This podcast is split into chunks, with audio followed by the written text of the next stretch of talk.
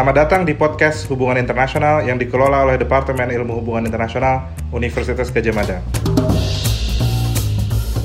Episode kali ini adalah edisi spesial yang diproduksi bersama Kementerian Komunikasi dan Informatika dan GPR TV. Dr. Dedi Permadi dan Romzi Ahmad akan mendiskusikan topik kulik-kulik diplomasi di era digital. Edisi ini juga dipersembahkan dalam rangka DSHUGM ke-63. Selamat menyimak.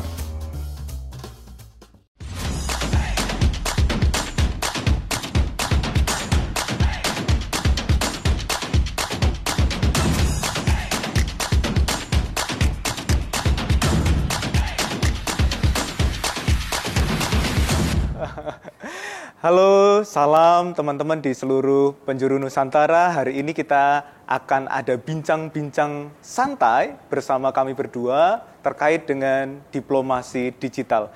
Kulik-kulik diplomasi digital. Saya sudah bersama teman saya, Bro Romzi. Mungkin Bro Romzi bisa kenalan dulu dengan teman-teman. Ya, halo. Assalamualaikum warahmatullahi wabarakatuh. Saya Romzi Ahmad, Ketua Bidang Hubungan Internasional PBPMII. Juga saat ini sebagai asisten staf khusus presiden.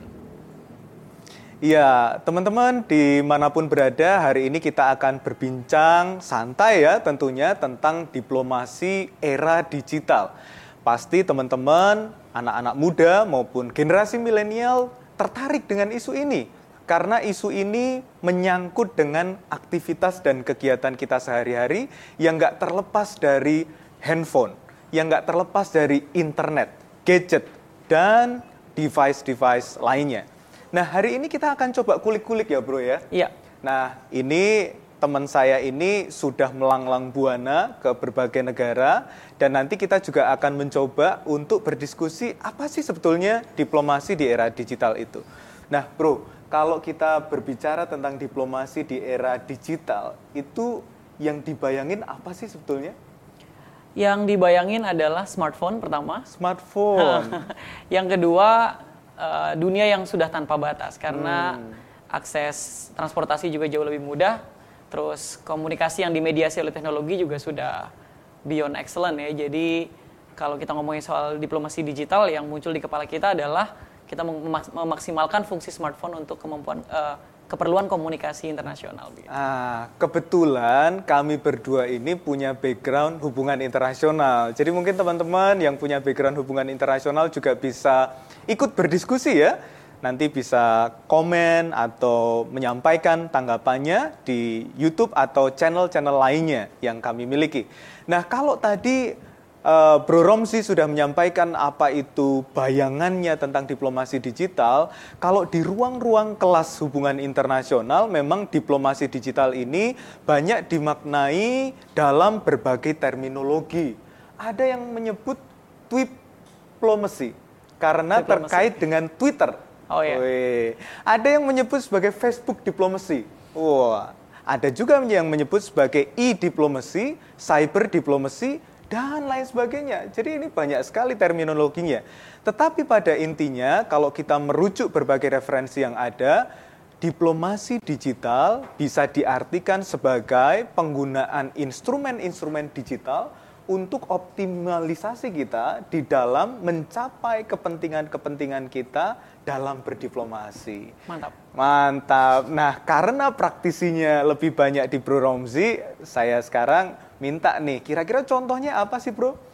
Kalau kita berdiplomasi di era digital, apa iya kita harus menjadi seorang diplomat misalnya? Atau bagaimana keadaan selama ini?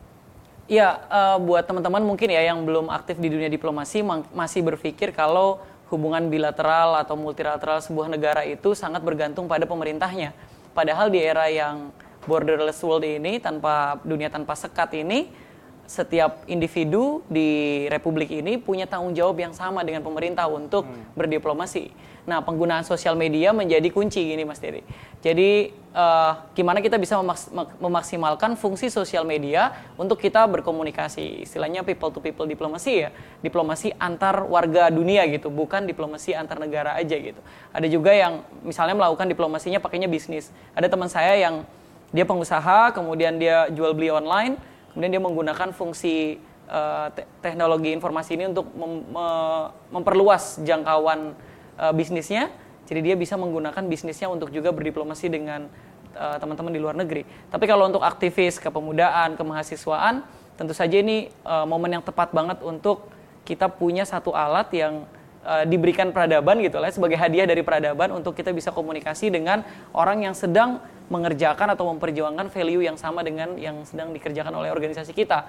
Misalnya kalau saya sendiri ya secara pribadi, karena PMII ini organisasi keagamaan ya, pergerakan mahasiswa Islam Indonesia, saya di bidang hubungan internasional, kita punya value yaitu spreading peaceful Islam gitu, Islam yang ramah bukan yang marah gitu ya, Islam yang merangkul bukan yang memukul gitu. Nah, kita coba melalui sosial media berkomunikasi dengan teman-teman organisasi di luar sana, di luar negeri, mengajak mereka untuk kemudian punya proyek yang sama, kerjaan yang sama, atau kita belajar dari best practice mereka, mereka juga belajar dari best practice kita. Ini dalam komunikasi sehari-hari mungkin mempererat hubungan dua warga dunia, tapi pada saat yang sama ini juga memperkuat hubungan bilateral antar negara itu. Mantep banget. Jadi kalau tadi cerita dari Bro Romzi, kita bisa jadi tahu ya, setiap orang sekarang bisa ambil bagian di dalam diplomasi digital ya. Iya, betul sekali. Nah, diplomasi digital ini sebetulnya mempengaruhi 4 aspek ya. Ini rada teori-teori sedikit, nggak apa-apa lah ya, santai-santai ya. Yang pertama, dia mempengaruhi budaya. Budaya di dalam berdiplomasi kita. Ketika dulu orang menganggap bahwa diplomasi hanya bisa dikerjakan oleh government saja, pemerintah saja, tetapi seperti tadi diceritakan oleh Bro Romzi, siapapun bisa melakukan diplomasi, terutama tadi peran sentral dari media sosial. Budaya diplomasi kita bergeser ya, melompat bahkan begitu luar biasa karena adanya instrumen digital yang digunakan. Yang pertama budaya, yang kedua apa teman-teman? Yang kedua adalah terkait dengan pelayanan diplomatik.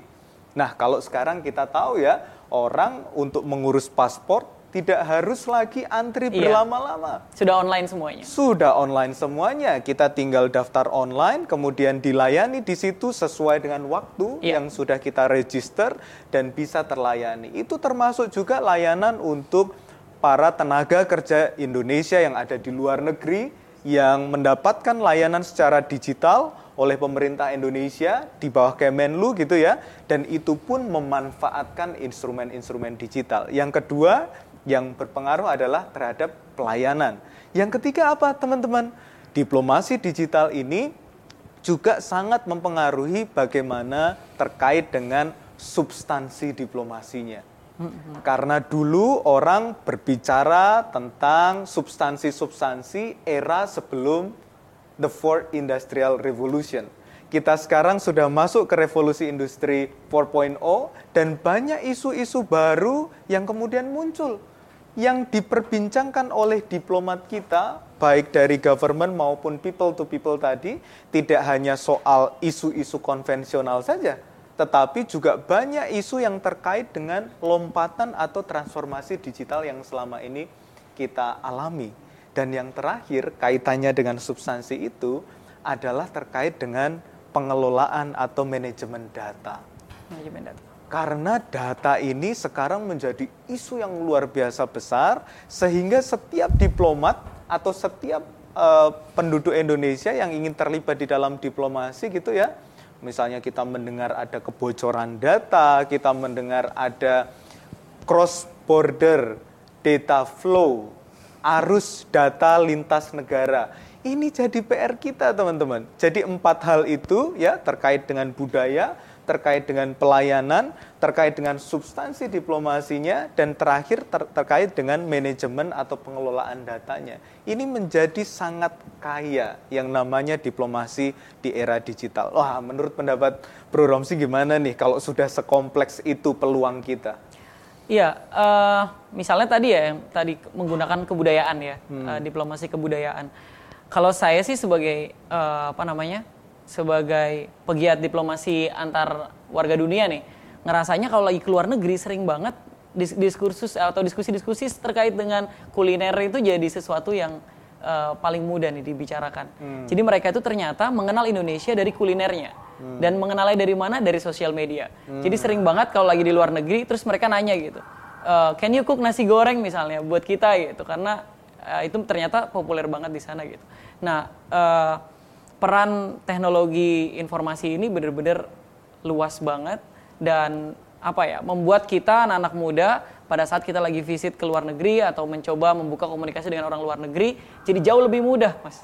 Beda. Termasuk juga ini ya, ketika Indomie dinobatkan sebagai mie instant noodle yang paling lezat di dunia katanya, dan itu semakin viral karena ada vlogger asal US yang sebetulnya orang Indonesia ya itu ya, yang memviralkan konten itu gitu ya. Iya, dan ternyata itu efektif banget untuk memperkenalkan Republik ini tidak perlu dengan hal-hal yang mungkin rumit ya seperti masa dulu atau menggunakan kekuatan pemerintahan untuk mengekspos apa yang ada di Indonesia, tapi setiap individu di Indonesia bisa bikin konten, produksi konten yang baik, kalau bisa kasih subtitle berbahasa Inggris kemudian disebarkan, kita jadi membantu pemerintah untuk memperkenalkan Indonesia ke dunia luar begitu. Nah, benar banget itu. Jadi setiap orang sekarang bisa terlibat, tidak hanya orang-orang yang berhubungan dengan isu-isu diplomasi, tidak hanya anak-anak hubungan internasional saja ya. Iya, betul. Kemudian kita bisa terlibat apapun latar belakangnya, apapun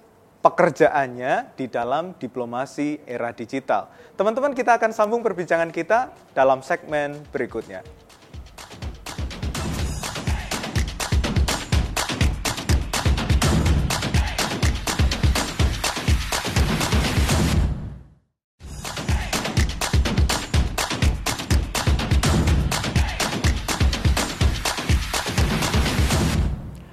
Oke, teman-teman semuanya, kita akan lanjut lagi nih bareng sama Bro Dedi untuk mendiskusikan terkait dengan diplomasi digital bareng sama Bro Dedi Permadi yang kebetulan merupakan memang expert di dunia diplomasi, juga expert di dunia digital. Jarang banget nih Mas anak muda kayak Mas Dedi. Nah, saya sebagai anak muda nih Mas, ngerasa sejak adanya sosial media ini komunikasi antar negara jauh lebih mudah. Misalnya yang paling sederhana, kalau misalnya ada bencana nih, sering banget kita dapat informasi ada bencana meskipun di luar negeri kita tahu informasinya. Itu kan dibutuhkan banget nih. Misalnya ada gempa di Indonesia yang punya potensi tsunami di negara tetangga kan itu dengan apa yang dilakukan oleh orang-orang dengan posting di sosial media melalui Twitter atau post di Instagram ini membantu mereka untuk juga waspada pada saat terjadi bencana itu. Nah, kalau dari sudut pandang diplomasi sendiri ini kan bagian dari diplomasi nih kalau menurut saya ya Mas ya. Dari sudut pandang akademisi, diplomasi itu gimana? Waduh, ini kita coba kulik-kulik sedikit karena tema kita tadi kulik-kulik diplomasi era digital ya teman-teman ya. Tadi yang disampaikan Gus Romzi itu benar banget. Ada banyak hal yang bisa kita lakukan di era digital ini melalui aksi-aksi kita. Nah, aksi kita di dalam berdiplomasi itu bisa digambarkan ada satu profesor dari University of Oxford, namanya Helen Margetts. Dia mengungkapkan satu konsep yang sangat menarik, teman-teman, yang dinamakan sebagai microdonation. Jadi beliau menggambarkan bahwa di era digital ini, setiap warga dunia, siapapun Anda, jika Anda punya device, jika Anda punya media sosial, atau Anda punya digital platform, Anda bisa berdonasi, mendonasikan sesuatu yang mikro, atau beliau sebut sebagai tiny act. Jadi aksi-aksi yang kecil, aksi-aksi yang mikro, itu bisa dilakukan oleh setiap warga dunia. Aksi-aksi mikro itu sebetulnya apa sih? Kalau tadi disebut sebagai micro donation gitu ya, apakah kita harus berdonasi dalam bentuk uang gitu? Ternyata enggak. Donasi anak-anak zaman sekarang, anak-anak zaman milenial ini bisa dilakukan dengan apa misalnya? Posting. Nge-tweet. Apalagi? Komen, betul sekali. Nge-like. Ya. Membuat konten di media sosial. Atau apapun juga yang terkait dengan konten yang bisa dinikmati secara digital oleh warganet. Nah, terkait dengan hal ini, maka setiap kita sebetulnya punya peluang yang sama untuk mendonasikan sesuatu demi kepentingan global maupun demi kepentingan bangsa. Nah, coba bro, kita bayangkan. Kalau seandainya donasi-donasi kita itu, yang disebut sebagai micro donation itu, sebagian besar warga dunia ini mendonasikan konten-konten, likes, posting, share, ya, tweet, dan lain sebagainya yang bernuansa negatif, Contohnya apa? Penipuan, ya, pornografi. Kemudian ada juga eksploitasi seksual pada anak lintas negara. Itu banyak sekali ya sekarang ya. Kemudian ada juga cyberbullying, hate speech, apalagi hoax dan lain sebagainya.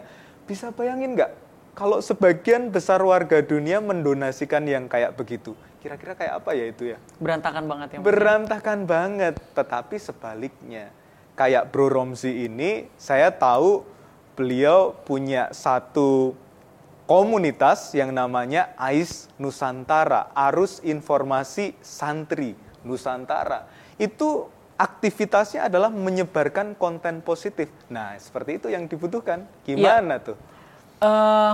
Kita ngerasain banget sih, Mas. Jadi memang setelah kita pikir-pikir nih gimana caranya, dulu kita mikir kalau ada konten-konten negatif kita bikin narasi yang melawan konten itu.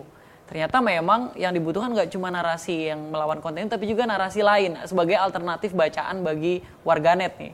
Jadi kita misalnya bareng sama teman-teman AIS coba bikin konten-konten produksi sebanyak-banyaknya. Membanjiri sosial media dengan informasi-informasi yang positif sehingga lebih banyak publik yang membaca konten-konten positif soal masyarakat Indonesia dan proses keberagamaannya gitu. Nah, kita juga nyadarin ternyata Mas Dedi dari situ bahwa apa yang kita posting, yang mungkin kita posting di sudut Indonesia nih Mas. Kayak misalnya ada teman yang posting di Tegal sana, di salah satu desa terpencil di Tegal. Ternyata itu bisa jadi konten yang akan dibaca dan dinikmati oleh warga di seluruh dunia. Makanya bener tadi kata Mas Dedi, micro donation itu kalau ada konten kita yang yang bagus, yang positif, yang mungkin bisa membawa kebaikan buat orang lain, ini bisa dinikmati oleh seluruh dunia dan itu yang sedang kita lakukan bareng-bareng gitu. Bagaimana produksi konten positif terus berjalan sambil juga memproduksi influencer-influencer baru. Nah, ini Mas, kalau soal influencer Mas, ada nggak kira-kira efeknya influencer yang ada di sosial media kayak misalnya Atta Halilintar nih kan, katanya the king of YouTube di Asia. Ada nggak kira-kira relasinya dengan urusan diplomasi di bangsa Indonesia? Nah, ini kembali lagi ya. Tadi seperti kita meminjam istilahnya Profesor Helen Margetts ya. Ini persoalan micro donation. Apalagi kalau kita sebagai influencer. Saya bukan influencer. Bro Romzi yang influencer. Followersnya banyak sekali. Nah, sebagai influencer tentu punya tanggung jawab yang lebih besar. Bagaimana kita bisa mendonasikan konten-konten yang positif dan produktif untuk mendukung juga citra Indonesia di dunia internasional. Itu sangat mendukung sekali bagaimana upaya pemerintah yang sifatnya diplomasi konvensional ya, yang dilakukan oleh government, dilakukan oleh pemerintah, di saat yang bersamaan publiknya, influencer juga mencitrakan Indonesia sebagai Indonesia yang damai, Indonesia yang bersahabat, dan lain sebagainya. Nah, teman-teman sekalian ada satu hal yang menarik ya, tadi kalau Gus Romzi menyampaikan bahwa ada influencer. Mungkin ini akan menjadi salah satu pekerjaan yang baru di dunia digital ini. Karena kalau anak-anak sekarang ditanyai, sekarang cita-citamu mau jadi apa? Bukan jadi diplomat ya, tapi pengen jadi YouTuber. Gitu ya. Gimana kita merespon itu? Teman-teman sekalian yang belajar diplomasi di era digital, sebetulnya kita bisa memanfaatkan ruang digital ini untuk mengembangkan kapasitas diri kita. Saat ini kalau kita merujuk pada WEF misalnya, ada istilahnya the most demanded skills in the future. Apa pekerjaan atau skill-skill yang paling dibutuhkan di masa yang akan datang. Dan ini sangat berpengaruh dengan bagaimana kita bisa bersaing dengan kompetitor kita atau pekerja-pekerja di luar negeri. Kita nih harus kompetitif, bro. Tidak hanya memikirkan bagaimana kita menjadi influencer, tetapi juga meningkatkan competitiveness kita, daya saing kita dibandingkan dengan negara-negara lain. Nah, ini cerita sedikit soal the most demanded skills in the future. Kita sebetulnya punya konsep antara technical skill dengan soft skill. Yang paling dibutuhkan di masa yang akan datang adalah misalnya big data analytics, artificial intelligence, kemudian ada machine learning, ada internet of things, kemudian ada cloud computing, cyber security. Isu-isu itu sekarang menjadi pembicaraan lintas negara. Jadi siapapun yang ingin bergelut dalam diplomasi era digital, maka technical skill ini pun sedikit-sedikit juga harus dikuasai. Harus dikuasai ya. Dulu sebelum yang tadi ya. Betul sekali. Dan tidak hanya technical skill, tetapi technical skill ini juga harus dikawinkan dengan yang namanya soft skill. Kalau saya boleh singkat, soft skill itu ada 3C plus 1L. Complex problem solving, critical thinking, creativity, dan leadership. Kalau kita punya kombinasi antara technical skill dengan soft skill tadi, maka kita akan menjadi seorang pekerja yang paling dibutuhkan di era transformasi digital ini.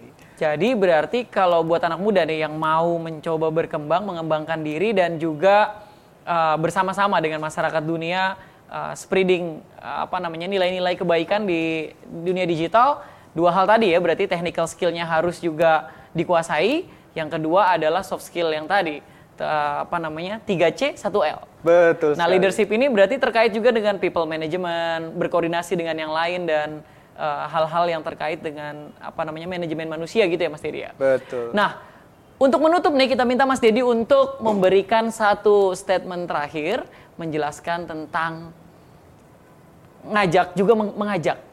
Selain menjelaskan tentang diplomasi digital, juga mengajak warganet nih untuk dan seluruh anak muda di Indonesia untuk mau berkontribusi dalam diplomasi digital. Saya ingin menutup ya, kalau dari saya nanti penutupannya untuk menghimbau teman-teman warganet pasti lebih powerful Gus Romzi karena beliau yang influencer gitu ya. Saya hanya ingin menutup dan mengutip dari salah satu penulis buku namanya El Cruz. Dia mengatakan seperti ini, "Many people will gain. Some will gain hugely, but many will also be displaced." Ini sangat powerful kalimat ini. Kalau kita pecah-pecah, many people will gain. Dalam era transformasi digital ini, banyak sekali orang yang akan diuntungkan. Some will gain hugely. Bahkan beberapa di antaranya akan sangat amat diuntungkan. Mendapatkan keuntungan yang luar biasa besar dari era transformasi digital. Tetapi kalimat terakhir bro, yang rada ngeri-ngeri sedap. But many will also be displaced. Tetapi ada banyak juga yang akan tersingkirkan, terpinggirkan. Jadi buat teman-teman sekalian, jangan sampai kita menjadi golongan yang ketiga. Iya. Syukur-syukur kita bisa menjadi golongan kedua, dan lebih alhamdulillah lagi kalau kita menjadi golongan yang kedua sebagai orang yang sangat diuntungkan dalam era transformasi digital. Nah, himbauan untuk warganet saya kembalikan ke sang influencer. Oke, buat warganet semuanya nih yang lagi nonton, juga khususnya ke anak-anak muda yang memang sangat relate dengan dunia digital. Ayo bareng-bareng kita produksi konten positif sebanyak-banyaknya. Sekali lagi kita mau mengingatkan bahwa satu konten kita bisa jadi ditonton oleh seluruh warga dunia. Apalagi kalau konten di Indonesia yang terkait dengan makanan, kebudayaan itu pasti menarik banget untuk warga dunia. Nah, ini bisa kita gunakan untuk melakukan diplomasi antara anak bangsa juga antara warga dunia gitu. Jadi saya mengajak teman-teman semuanya untuk ayo kita lebih asik lagi di sosial media dan berani menyampaikan hal-hal yang baik, kebaikan-kebaikan yang dimiliki dan juga kearifan lokal yang dimiliki oleh kita warga Indonesia. Terima kasih banyak atas perhatiannya. Saya dan Mas Dedi undur diri. Mudah-mudahan bermanfaat. Ya, salam semuanya.